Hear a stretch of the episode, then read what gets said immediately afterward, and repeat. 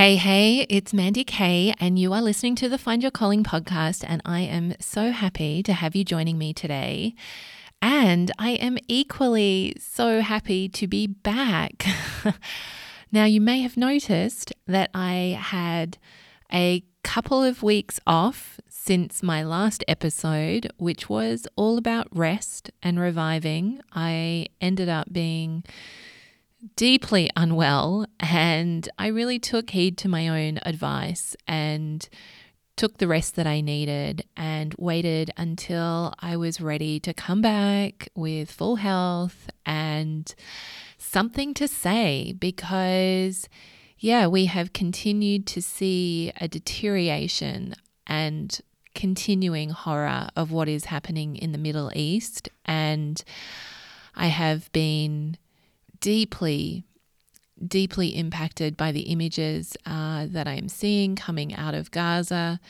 And yeah, I just didn't know really what to say in this podcast. But then it came to me. I truly believe that we are at a point of awakening on the planet, and we have been for some time. But this is when we are really truly being called to put love into action. So it's interesting when I reflect on my own spiritual journey, how I definitely went through a period which I call my love and light period, and I put them in inverted commas, where I truly believed that all that I needed to do to contribute to a better world was to project out love and light from my forest cabin that was off the grid. I was deep and immersely, you know, immersed in my healing journey. I was doing a lot of Reiki, a lot of meditation, and I was super disconnected from the world during that time. And on one level, it felt uh, it felt rightful for me at that time because I was healing. I was sobering up. I was recovering from my eating disorder. But I fell into a trap believing that all that I needed to do to help was project out love and light. And one of the key things that really changed my mind was when there was a coal seam gas fracking project that was about to begin on the outskirts of our region. It was, I don't know how far it was, but it was out the other side of Lismore. So it was maybe about an hour and a half's drive from where I was. And this was on the fringe of a region of a very mobilized group of people who really cared about the planet and looking after one another. Anyway, I remember when protests started to occur in response to this plan to frack this land. And I attended one, but I was on the outskirts of it and I was really balking at this idea that what you resist persists and really thinking, oh no, if we're going out and protesting it and speaking about it, then what we're doing is we're just creating more of it onto the planet. And as the months rolled on, this coordinated community effort to protect that farmland became so organized and they're so organized in the sense that they could mobilize thousands of us to turn up at any moment's notice to the front gate to protect it from letting in trucks and so forth from the gas company. And I would participate in those like flash mob actions and I would go out when I could. You know, I did just a small, tiny amount in a very big coordinated effort. And in the end, the gas company gave up and they won against this national or international gas company to come in and destroy the land with their plans. And I got to see in that moment that if all of those people had not been standing at that gate and standing for what was right, that gas company would have rolled on in and absolutely fracked that land.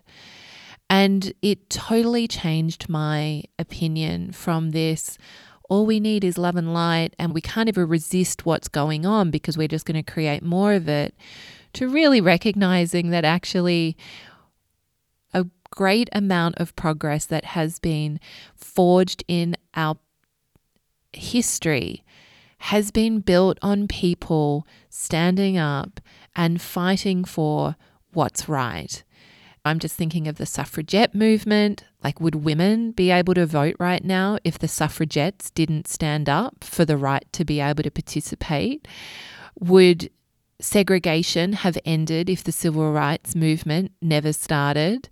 We need to be standing up for what we believe to be true and right and the kind of planet that we want to create.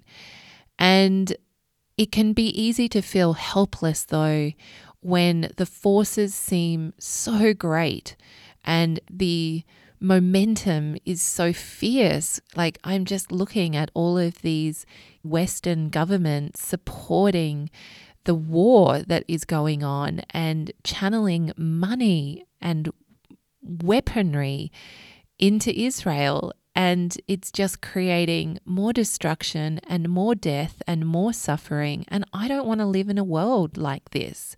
I don't want to live in a world where governments support this. And so I know now that I need to stand up for that and do what I can. And I have a story that I wanted to share with you that really showed me how much power we have when we stand up collectively with one another. Like we have so much power together. We outnumber the politicians and the government by an immense amount. And yet we've been conditioned to believe that we are powerless in the face of all of these oppressive systems and structures of the world. But we truly aren't. And so the story I wanted to share with you is a little known story that I I haven't definitely not told it on the podcast and I don't know how many people know it even in my circles. But it goes back to the Lismore flood recovery effort in 2017. If you're new to the podcast, the brief rundown on that is Lismore was a city that I live nearby and it flooded at that point in 2017 the largest flood in 40 years hit Lismore and it decimated and surprised everyone because it broke the levee and thousands of people were left without power for days, flood affected, and thousands of people wanted to come in and help. And I just randomly ended up being one of the few people who was managing a Facebook group that thousands of spontaneous volunteers joined in the preceding days after the flood. And on the third day after the flood, three of us from that Facebook admin group met each other in Lismore. We naively thought that it would be really great for the community response to coordinate in with the official response. Like, we honestly had no idea at that point that the official responses have zero interest in engaging in the community response. But we all met. One of um, two of us knew each other. I knew Katie because we danced together in an 80s flash mob dance group, and we also worked together in a disability dance group.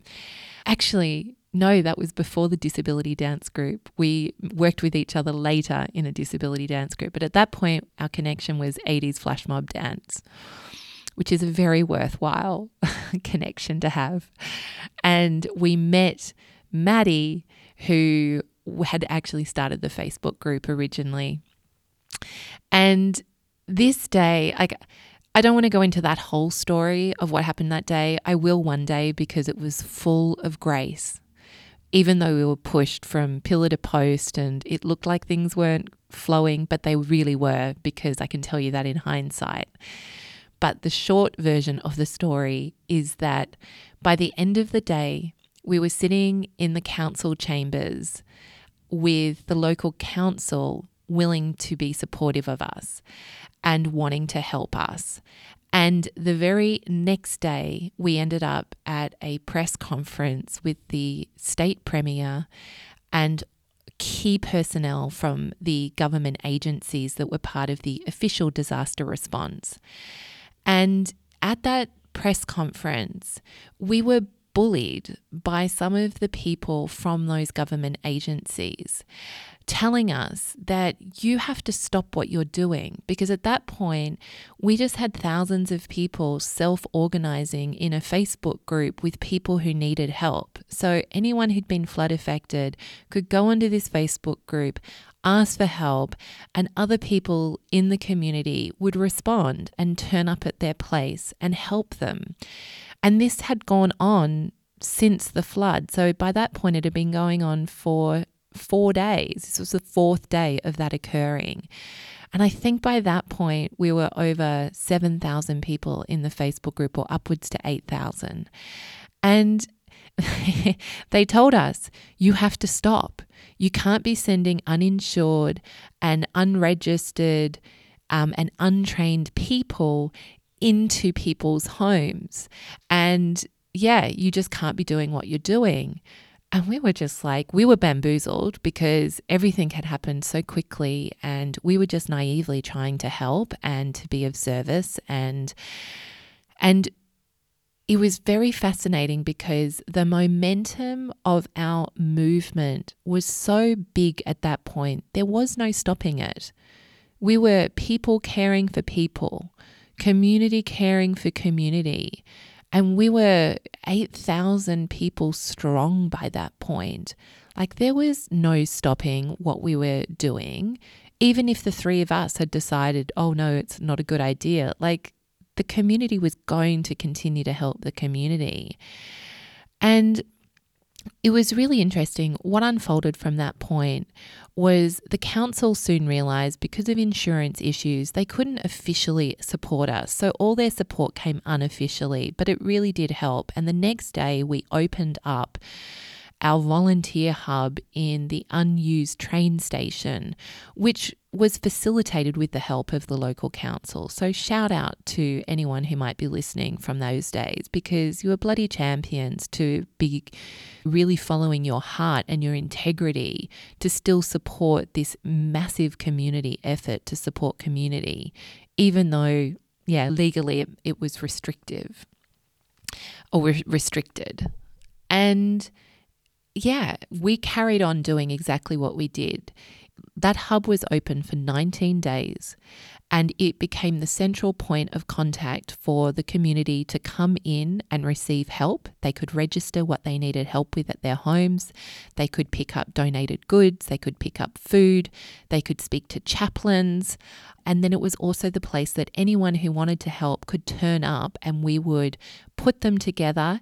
Uh, we would register them and then we'd put them together in teams and we would send them out on jobs. We had a full operation occurring there. There was about 35 volunteers who regularly came back each day to work in sort of the office space. We integrated a system that was used from overseas uh, that had never been implemented before in Australia, which was created by two young women who had been faced with a disaster in their own community and realized there were so, such limitations in the software that you could use. So they created this software, and we use that as, as sort of like our CRM to manage all of the jobs and manage the support that people needed. We had a beautiful psychologist turn up who volunteered their time, and eh, under her leadership, the team created a whole welfare team to go door knocking because we recognized there would be people who may not know about us, may not know about the support. So, yeah, we had a community door knocking team. Like it was a full forced operation. And eventually, the government response they have official uh, recovery centres that were set up outside of the flood zone. And within uh, maybe by the second week, they realized, wow, this whole community is going to this community operation, but we really need them to be coming to us. And it created this shift in the dynamic between us where the government departments came to us and said, okay, we recognize that you are working so closely with the community, and we need your help to be able to get the community to access what we have. And so they, one, acknowledged us, and two, started to work with us. And that created a, yeah, a partnership of sort where, yeah, they organized a bus that would go from our center to their center. And they had other services that came and parked up in our center's car park. And then most, the most fascinating thing occurred after all of that, after we had channeled 1,500 volunteers to over a thousand jobs in just 19 days, which still blows my mind. It felt like months. The New South Wales State Government Department of Emergency Management invited us to start talking to them so that they could start to consider how could they change the way that they work so that they acknowledge the community response and integrate the community response. It's always been so difficult because you know, the community responses are so organic. What I saw happen was a shift, a crack in the paradigm of this hierarchical, top down power of governments over community. And it was just a little crack. We had a flood last year in Lismore again, this time the most catastrophic that had ever been recorded and affected even more people, and people lost their lives. And yet, even though the response was not perfect, I saw a difference between that 2017 flood and last year's flood, where the community had more of a voice. The response was respected in a deeper way. There was way more collaboration between the government response and the community response. And so I share this story because what would have happened if we had taken on that bullying that we'd received at that press conference where we were urged, you've got to stop. We'll take it from here now. Like, what would have happened? But we didn't. We just kept going because we knew that we had the momentum. We knew that we had love on our side. Like, seriously, that was the biggest outpouring of love and kindness I've ever witnessed in my life directly. It was it was as though the entire operation from the community was just filled with so much grace. Like from things turning up that we needed just at the right time, or a person with the right skills turning up at exactly the right time, or beautiful synchronicities between somebody seeking a particular thing and then somebody turning up with that exact thing that they needed. Like it was just so beautiful.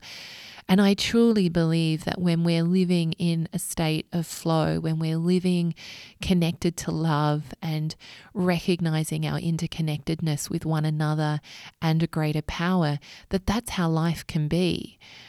But right now, what I'm viewing is this sense that we are being told to stand down, stop, don't vocalize your support. It's literally illegal in some places to even protest in support of the Palestinian people having freedom.